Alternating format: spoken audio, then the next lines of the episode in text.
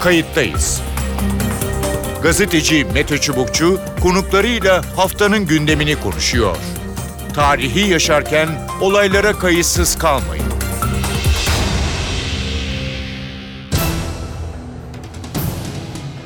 İyi günler. Bir kayıttayız programıyla daha karşınızdayız. Tarihe ışık tutmak ve olan biteni anlamak için önümüzdeki dakikalarda birlikte olacağız. Ben Mete Çubukçu, editörümüz Sevan Kazancı. Büyük Marmara depreminin üzerinden tam 20 yıl geçti. 7.4 büyüklüğündeki deprem hem binlerce insanın hayatını kaybetmesini hem de büyük maddi kaybı ulaştı. Bilim insanları yine Marmara'da bir deprem olacağını öngörüyor. Teknoloji ne kadar gelişmiş olsa da o depremin zamanını kestirmek pek mümkün değil. Kayıttayız da bu hafta olası Marmara depremini, bu depreme ne kadar hazır olduğumuzu, yapı stoğumuzun niteliğini konuşacağız. Yapılanları, yapılmayanları uzmanlarla ele alacağız. İki konuğumuz olacak. Kayıttayız'ın konuğu Profesör Naci Görür. Naci Görür Bilim Akademisi üyesi. Efendim hoş geldiniz programımıza. Hoş bulduk. E, malum e, Marmara depremi yani 17 Ağustos 1999'da meydana gelen e, Gölcük merkezli büyük o felaketin 20. E, yılındayız. Aslında zaman zaman e, konuşuyoruz farklı e, bölgelerde, Türkiye'nin farklı bölgelerinde meydana gelen e, farklı şiddetteki depremlerle ilgili. E, ama hem 20. yıl hem Marmara hem İstanbul'u e, bekleyen e, muhtemel tedbir tehlikeler, alınan tedbirler. Ne dersiniz? E, 20. yılda e, belki çok uzun bir konu ama e, yapılanlar, yapılmayanlar ne kadar yol aldık? Buyurun. Şimdi çok fazla yol alamadık. Yapılmayanlar yapılanlardan kat kat fazla elbette ki. 20 yıl tabii çok uzun bir süre. Evet. 20 yılda İstanbul e, depreme hazırlanırdı. Mesela Japon örneğinde Kobe 10 yıl içinde depreme hazırlandı. Hı hı. İstanbul'da 20 sene geçti. Başlangıçta iyiydik. Yani hiçbir şey eskisi gibi olmayacak dedik. 99'u milat olarak kabul ettik ama daha sonra her şey eskisi gibi olmaya başladı ve unuttuk. Maalesef yeterince e, işlerde yapamadık. Hı hı. Yapılanlar denildiği zaman evet. tabii e, daha çok e, işte e, altyapıyla ilgili e, otoyollar, bazı köprüler, viyadükler elden geçirildi, güçlendirildi. İstanbul Valiliği Dünya Bankası'ndan aldığı bir krediyle İstanbul'da e, devlet dairelerini, devlet resmi binalarını, işte okullar, hastaneler ya yenilendi veya güçlendi. Bazı yollar düzenlendi. Bunun dışında da e, yani fazla bir şey yapılmadı özellikle halkın oturduğu yerler yani halkın içinde yer aldığı yapı stoku e, ciddi bir şekilde ele alınmadı. Yapılanların diğer bir kısmı önemli ölçüde koordinasyon ve organizasyonla ilgili masa başı ve kağıt işleriydi. Hı hı. Ee, yani realitede sahada bizzat e, yapılması gerekenler niteliğinde değildi. O nedenle e, İstanbul 20. senesinde maalesef fırtına öncesi sessizliği bekliyor ve olumsuzluklar içerisinde hı hı. E, henüz daha depreme hazır değil ve zafiyeti devam ediyor. Devam ediyor. Bilmiyorum rakam var mı ama e, mesela depreme dayanıksız bina sayısı ya da bir yüzde e, var mı acaba elinizde? Yani şöyle var. Bir ara üniversiteler e, Zeytinburnu'nda böyle bir çalışma yaptılar. Fakat o projede maalesef yürümedi kentsel dönüşüm de öncelikle ağırlıklı olarak orada başlamadı. Şimdi e, şöyle bir rakam verilebilir. Devlet büyüklerinin ve yetkili organların dediğine göre İstanbul'daki yapı stokunun yüzde altmışı deprem güvenli değil. Nedeni de mühendislik hizmeti görmemiş. Daha çok gece kondu mantığıyla, malzemesiyle yapılmış plansız, projesiz binalar. Öyle olunca da bunlar beklenen Marmara depreminde iyi tepki vermeyecekler. Kayıp büyük olabilir düşüncesiyle. Ee, yani bir rakam arıyorsanız yüzde 60 yapı stoğu deprem güvensiz olmayan bir İstanbul'u düşünebilirsiniz. Peki. Yüzde ee... 60 da şunu ifade ediyor. Hı hı. 1 milyon 600 bin bina var İstanbul'da. Bunun yüzde 60'ı derseniz demek ki 900 bin bina neredeyse deprem güvenli değil. Evet, e, hiç iç açıcı bir durum değil. Konuşmanızın başında e, Japonya'da, e, Kobe dediğiniz sanırım 10 yılda e, bu işi e, en azından e, temel olarak, genel olarak halletti demiştiniz. Ne yaptılar 10 yılda? Kentin bütün bileşenlerini deprem güvenli hale getirdiler. Kentin bileşenleri ne? Onu söyleyeyim. Bir, Hı hı. yönetim. E, iki, altyapı. Hı hı. Üç, yapı stoku. Dört, çevre. Beş, ekonomi. Hı hı. Bütün bunları bir de halk. Evet. Bir de halk e, deprem güvenli hale getirildi. E, bunlar tek tek depremden önce neler yapılması gerektiği noktasında Hı hı. çalışmalar yapıldı. Önce e, deprem tehlikesi ortaya konuldu. Tehlike haritaları. Sonra bu tehlike oluşur, oluşursa ne tür riskler meydana gelir? Risk haritaları yapıldı. Daha sonra da bu riskleri azaltacak çalışmalar e, devam ettirildi. Böylelikle e, Kobe depreme hazır hale getirildi. Bir örnek vermem gerekirse anlaşılması için Evet. Diyelim ki siz depremin tehlikesini biliyorsunuz. Deprem Marmara'dan geliyor. Hı. Bu tehlike gerçekleşirse söz gelimi şu e, ilçede şu kadar bina yıkılır. Dolayısıyla da şu kadar insan ölür derseniz riski belirlemiş olursunuz. Riski azaltmak için de o ilçenin o bölgesi üzerine yoğunlaşır, odaklanır Hı hı. oradaki yapı stokunu iyileştirir, altyapıyı iyileştirir ve orada gerekli önlemleri alacak şekilde çalışırsınız. Böylelikle o kesimi deprem güvenli hale getirirsiniz. Yani her bir bileşende e, bütün yaklaşım öyle olmalı. Bu tehlike olursa bu bileşenin riski nedir? Diyelim ki altyapı bu tehlike oluştuğu zaman nerede yangın çıkar? Hangi doğalgaz borusu patlar? Hangi e, kanalizasyon sistemi çöker? hı. Hangi e, köprü devre dışı kalır? Hangi yol e, bükülür, kırılır, yok olur diye önceden risk analiziyle onu belirlerseniz bunu belirledikten sonra zararı azaltma, riski azaltmada o noktalara gider. Depremde zarar görmeyecek şekilde orayı güçlendirir, yeniden yaparsınız. Yani her bir bileşene bu şekilde yaklaşarak Kobe'yi deprem güvenli hale getirdiler. Getirdiler. Hı hı. Bir örnek daha vereyim. Buyurun. Bakın e, bir ay dahi geçmedi. Daha yakında Kaliforniya'da iki tane yedilik deprem oldu. Bir kişi ölmedi. Hı hı. İşte e, deprem güvenli bir kent. İşte Kaliforniya örneği oradaki yerler. E, dolayısıyla yani bu işin nasıl olacağı belli, biliniyor. Bu, bu hiçbir zamanda böyle bir esrarengiz bir durum değil. Ama biz ve yöneticiler, biz derken halkı kastediyorum, Evet. bu işi yapmanın e, arzusu içinde değiliz, gayreti içinde değiliz. Hep konuşuyoruz ama iş yapmaya gelince de Hı hı. e, bu işi ciddi plan, program ve bilimin ışığı altında yapmıyoruz. Peki ayrıca e, bizlere düşen e, inşallah olmaz ama bilim insanları e, bir vadede olacağını e, söylüyorlar. E, belli oranda bir depremin.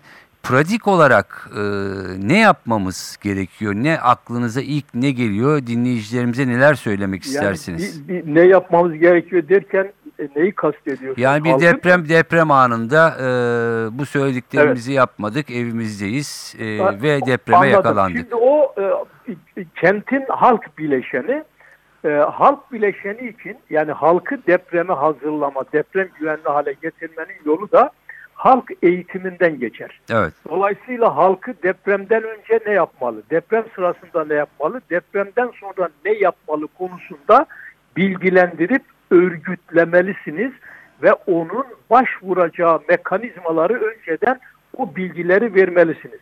Depremden önce halk ne yapar? Depremden önce halk kendi aile, afet aile planlamasını yapar Hı hı.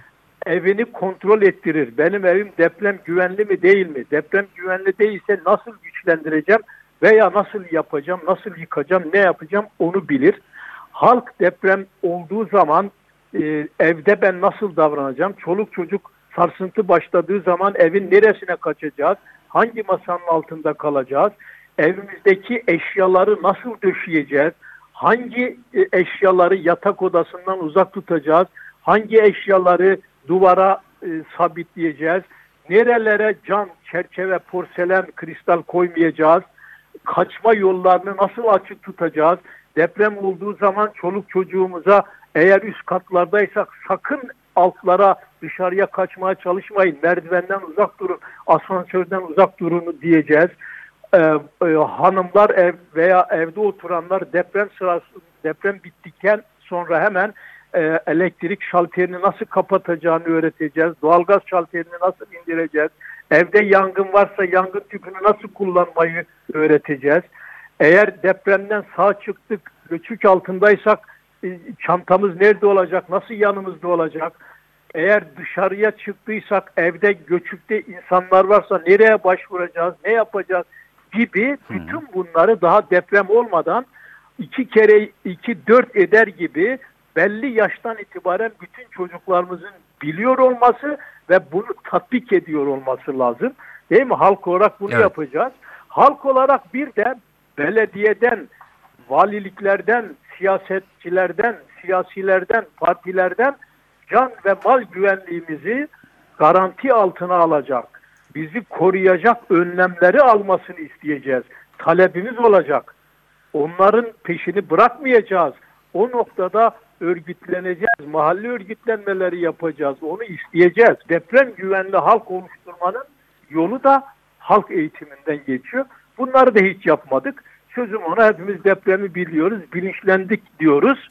Deprem olduğu gün bir başka yerde bir sokağa çıkıp ah ah vah vah deyip ondan sonra hiçbir şey yapmamış gibi gidip paşa paşa evlerimizde oturuyoruz. Peki e, çok teşekkür ediyorum. Umarım e, din- dinleyicilerimiz e, sizin de e, tavsiyeleriniz üzerine yerine getirenler devam etsin ama başlamayanlar da e, bugünden yarından itibaren İnşallah. başlasın istiyor. Çok teşekkürler hocam. Rica Yayınımıza ederim. katıldığınız İyi için. Sağ olun. Sağ ol. Kayıttayız'ın konuğu Profesör Ali Pınar. Ali Pınar, Boğaziçi Üniversitesi Kandilli Hastanesi Müdür Vekili. Hoş geldiniz programımıza. Hoş bulduk.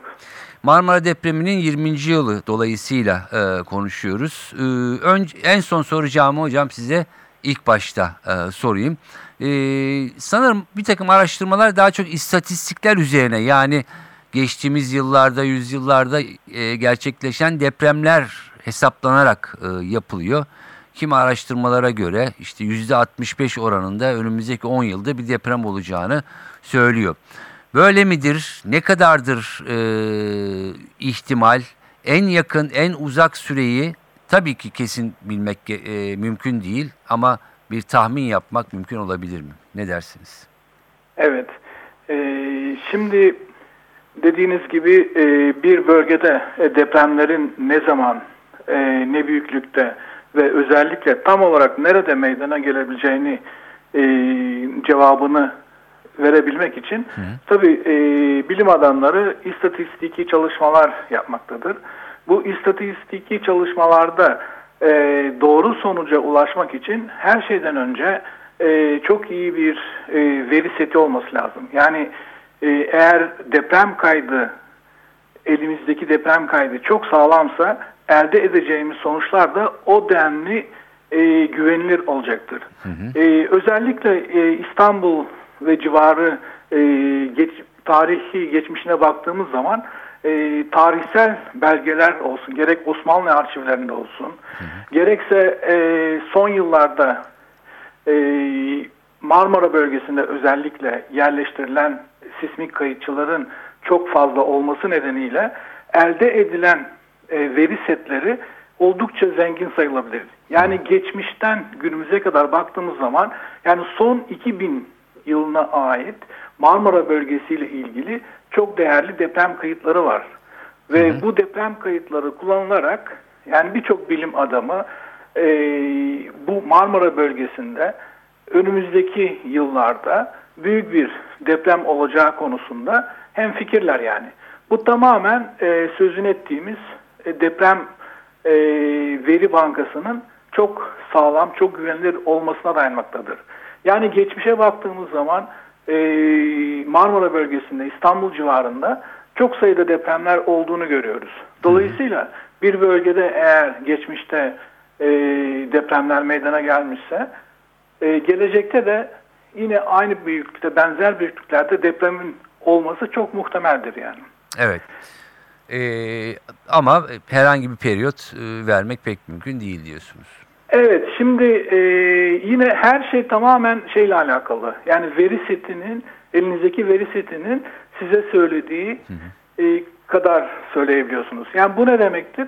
E, uzun süreli önceden belirleme çalışmaları demin sözünü ettiğim e, son 2000 yılına ait Hı hı. e, verilere dayanmaktadır. Şimdi bu tabii uzun süreli önceden belirleme diyebiliriz. Evet. Ee, özellikle e, şeyi biliyorsunuz, e, mesela son yıllarda e, geçtiğimiz yıl e, Türkiye deprem tehlike haritası yenilendi. Hı hı. Bu Türkiye deprem e, tehlike haritası aslında bir bakıma bize şey, şunu söylemektedir. Yani bu da bir bakıma depremlerin önceden belirlenmesi şeklinde bakabiliriz. Bu ne demektir? Yani biz o haritayı alıp karşımıza baktığımız zaman biz hangi bölgede e, kuvvetli yer hareketi olacağını görüyoruz. Ve bunu nereden tespit ediyoruz? Yine demin sözünü ettiğim son işte 2000 yıllık veri setine bakarak. Dolayısıyla o haritaya baktığımız zaman tehlikenin nerelerde yüksek olduğu çok net bir şekilde görülmektedir. Evet. Yani o kırmızı olan bölgelerde yani büyük yer hareketi olacak bölgelerde mutlaka önümüzdeki yıllarda büyük deprem olacaktır. Evet. Yani veriler, e, jeoloji bilimi, bilimsel araştırmalar e, bize e, bunun e, meydana geleceğini e, gösteriyor. E, Kesinlikle. Yani maalesef de deyip e, ekleyelim. E, yani oralara müdahale etmek e, mümkün değil. Bu e, o- olacak. E, peki Evet. biz yerin üstündekiler e, ne yapacağız? E, şimdi tabii belki dinleyicilerimiz de dinliyor. E, belki bir kısmı e, yine kendi çapında harekete geçecek. E, belki büyük bir kısmında e, hayatına e, devam edecek ama e, bu geliyor. Bunu hani durdurmak mümkün değil. E, ne yapmalı? Ne yapalım? Ne dersiniz? Evet. Evet. Aslında ne yapmalıyız cevabı da yine o e, Türkiye deprem tehlike haritasında da gözükmektedir. Yani biz ne görüyoruz? Yani e, Türkiye'nin hangi bölgesinde e, ne kadar şiddette bir deprem yani hangi şiddette bir deprem meydana gelebileceğini biz orada görüyoruz. Evet. Dolayısıyla yapılması gereken tek şey var. O da e, yani binamızı, yapımızı veya herhangi bir tesisi yaparken bu e, deprem tehlike haritasını e, dikkate almak. Eğer biz yapacağımız herhangi bir yapılaşmada bu deprem tehlike haritasını dikkate alarak inşaatımızı yaparsak e, inanın ki yani depremden hiç korkmanıza gerek yok. Veya e, yarın deprem olursa ne olacak endişesine kapılmanıza hiç gerek yok. Her şey o haritada gözükmektedir. Yani sizin ne kadar sağlam bina yapmanız gerektiğini, hangi kuvvete maruz kaldığı zaman binanız etkilenmeyeceği sorusunun cevabı o haritada mevcuttur. Evet yani şu şu da e, yetmiyor E, çünkü kimi yerlerde e, zeminlerin daha e, başkalarına göre daha sağlam olduğu söylenmekte ama e, zeminin sağlam olması da e, yetmiyor sanırım değil mi? Evet, şimdi e, tabii o harita hazırlanırken e, nispeten daha sağlam zeminler esas alınarak e, yapılmıştır. Evet. Ve artık e, mesela siz özel bir e, proje gerçekleştirecekseniz bu sefer sizin e, projenize özel bir çalışma yapılması gerekir. Ne demek bu? Yani siz e, o haritada yani Türkiye deprem tehlike haritasında e, yapılaşmanın olacağı noktayı biliyorsunuz. E, Evet. Ve orada olabilecek depremin büyüklüğünü de kesinlikle biliyorsunuz. Ve şu an yapmanız gereken tek şey zemin koşullarını araştırmak. Zemin kolu- koşullarını da belirledikten sonra o zemin koşulları belirleme çalışmasından elde edeceğiniz sonucu Türkiye deprem tehlike haritasındaki bilgiyle birleştirerek e, çok sağlam bir e, bina yapabilirsiniz. Evet E, ama yine binayı da sağlam yapmak ve kurallarına uygun denetim. Ve tabii kurallar dediğimiz zaman e, sadece e, demin sözünü ettiğimiz e, deprem tehlike haritası değil, aynı zamanda e, zemin araştırması sonucunda elde edilecek bilgiyi bu iki bilgiyi entegre ederek depreme dayanıklı bina yapmak çok zor değil. Hı hı, evet. e, bir de bunun tabii ki devamında e, denetimlerin değil mi? Yasal denetimlerin vesairenin de çok sıkı bir şekilde Kesinlikle, yapılması. kesinlikle. Yani yerel yöneticilere burada çok büyük görev düşmektedir. Zaten herhangi bir bölgede e, yapılaşma e, olacağı zaman işte belediyelerden veya başka bir birimlerden mutlaka izin almaktadır ve yapılacak binalarda izin verirken e, yerel yöneticilerin burada tabii demin sözünü ettiğimiz bilgilere e, uymaları gerekmektedir. Kesinlikle o bilgileri göz ardı etmeden hareket etmeler gerekmektedir. Evet e, ama e, benim okuduğum, dinlediğim, konuştuğum e, bilim insanları 20 yılda e, yol alındığını ama tabii ki daha alınacak yol olduğunda bu konuda söylüyorlar. Siz ne Evet aslında e, 1999 depreminden sonra özellikle e, birçok çalışma yapıldı. Gerek yer bilimciler gerekse deprem mühendisleri. Yani e, de, tehlikenin nerelerde büyük, nerelerde nispeten daha az olduğu artık az çok her şeyi biliyoruz. Yani nerelerde fay var, nerelerde e, daha e, küçük boyutta faylar olduğunu artık biliyoruz. Yani ortaya koyduk. Ve e, neler yapılması gerektiğini de mesela e, geçen yıl yayınlanan Türkiye Deprem Tehlike Haritası'nda artık e, nerelerde ne, ne büyüklükte hareketler meydana gelebileceğini de biliyoruz. Evet. Dolayısıyla biz bütün bu bilgileri artık kullanmamız gerekir. Yani bilim adamları yeterince bilgi ürettiğini düşünüyorum. Geriye kalan sadece ve sadece yerel yöneticilerin bu bilgilere uymaları gerekmektedir. Peki vatandaşların da kendine düşen e, tedbirleri alması e, gerekiyor. Vatandaşlar da yerel yöneticileri çok fazla zorlamamaları gerekmektedir. Peki. Hocam çok teşekkür ediyorum yayınımıza katıldığınız, Ben teşekkür ederim. bizleri yayınlar. bilgilendirdiğiniz için. Sağ olun. Evet görüşler böyle. 20 yıl önce gerçekten büyük bir deprem meydana gelmişti. 20 yıl içinde tabii ki birçok şey yapıldı ama yapılmayanlar sanki yapılanlardan daha fazla gibi görünüyor ve uzmanların, bilim insanlarının söylediğine göre önümüzdeki yıllarda maalesef bir depremde bizleri bekliyor. Hazırlıklarımızı tezelden yapmamız ve devam ettirmemiz gerekiyor. Kayıttayız'dan bu haftalık bu kadar. Ben Mete Çubukçu, editörüm Sevan Kazancı. Önümüzdeki hafta farklı bir konuda birlikte olmak amacıyla hoşçakalın. Kayıttayız. Gazeteci Mete Çubukçu konuklarıyla haftanın gündemini konuşuyor. Tarihi yaşarken olaylara kayıtsız kalmayın.